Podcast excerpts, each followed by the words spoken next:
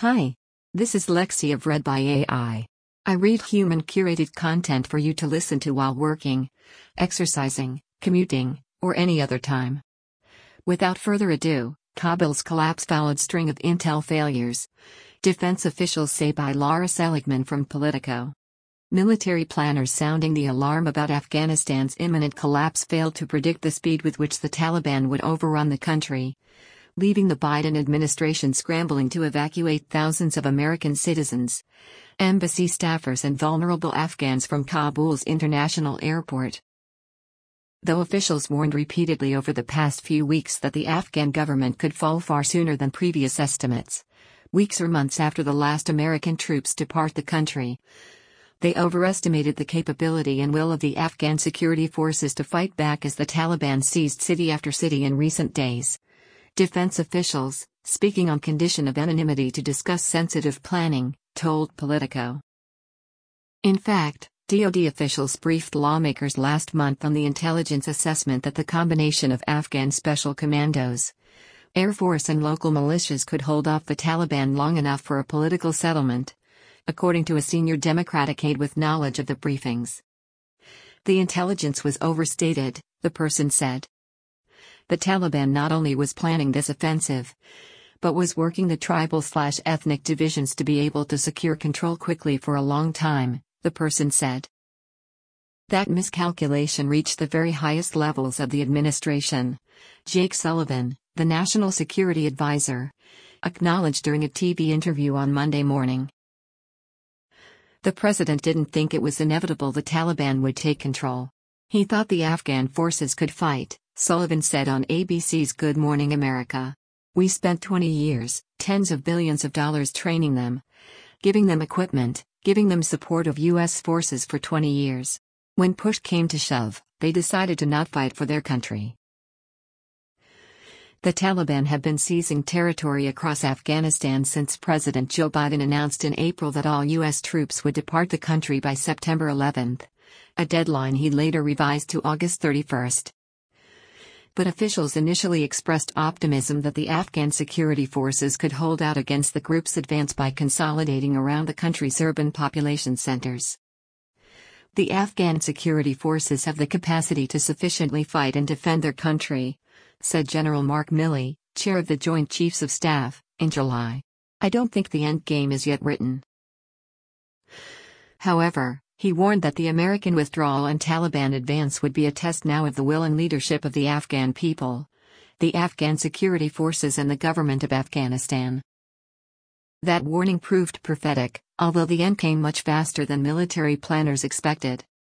The Taliban gained significant momentum in recent days, seizing control of 12 of Afghanistan's 34 provinces and 14 of its provincial capitals in the week long period that ended Friday as Afghan security forces laid down their weapons and fled without a fight.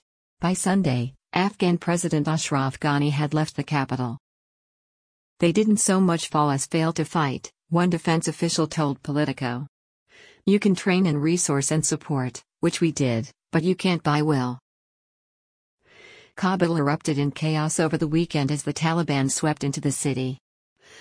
The Pentagon scrambled to send military helicopters to evacuate diplomats and staffers from the U.S. Embassy to Hamid Karzai International Airport, one of the last remaining hubs of American presence after the rapid drawdown. At least three people were killed by gunfire on Monday morning at the airport, where thousands of desperate Afghans are begging for flights out of the country to escape the Taliban. In the end, Intelligence assessments from earlier this year estimating that the Afghan government could hold out for 6 to 18 months after the U.S. withdrawal proved spectacularly wrong. Planners underestimated the effectiveness of the Taliban's strategy and believed, incorrectly, it turned out, that the Afghans would fight to hold territory as American forces departed. Experts blame both the Trump and Biden administration's precipitous withdrawals for the disaster that unfolded across the country last week. The combination of these four factors, a weak peace deal tilted in the Taliban's favor and that undermined the Ghani government, disunity of the Afghan political elite, an abrupt withdrawal of U.S. forces and contractors, and the Taliban's Pakistani safe haven all contributed to the rapid Taliban victory we just witnessed, said Lisa Curtis, who served as the top National Security Council official overseeing South and Central Asia under the Trump administration. For months, senior Pentagon officials have warned both Trump and Biden that a premature, unconditional withdrawal from Afghanistan would likely end in a Taliban takeover. Former Defense Secretary Mark Esper, who Trump fired in part due to his opposition to a hasty withdrawal from Afghanistan, recommended the administration suspend its departure until the Taliban started meeting the conditions of the peace deal, he wrote on Twitter on Sunday night. This outcome was not inevitable, Esper wrote. By pressing for a precipitous withdrawal of U.S. forces, rather than leveraging that military muscle to compel Taliban compliance with the 2020 peace agreement, both presidents hastened the Afghan government's collapse.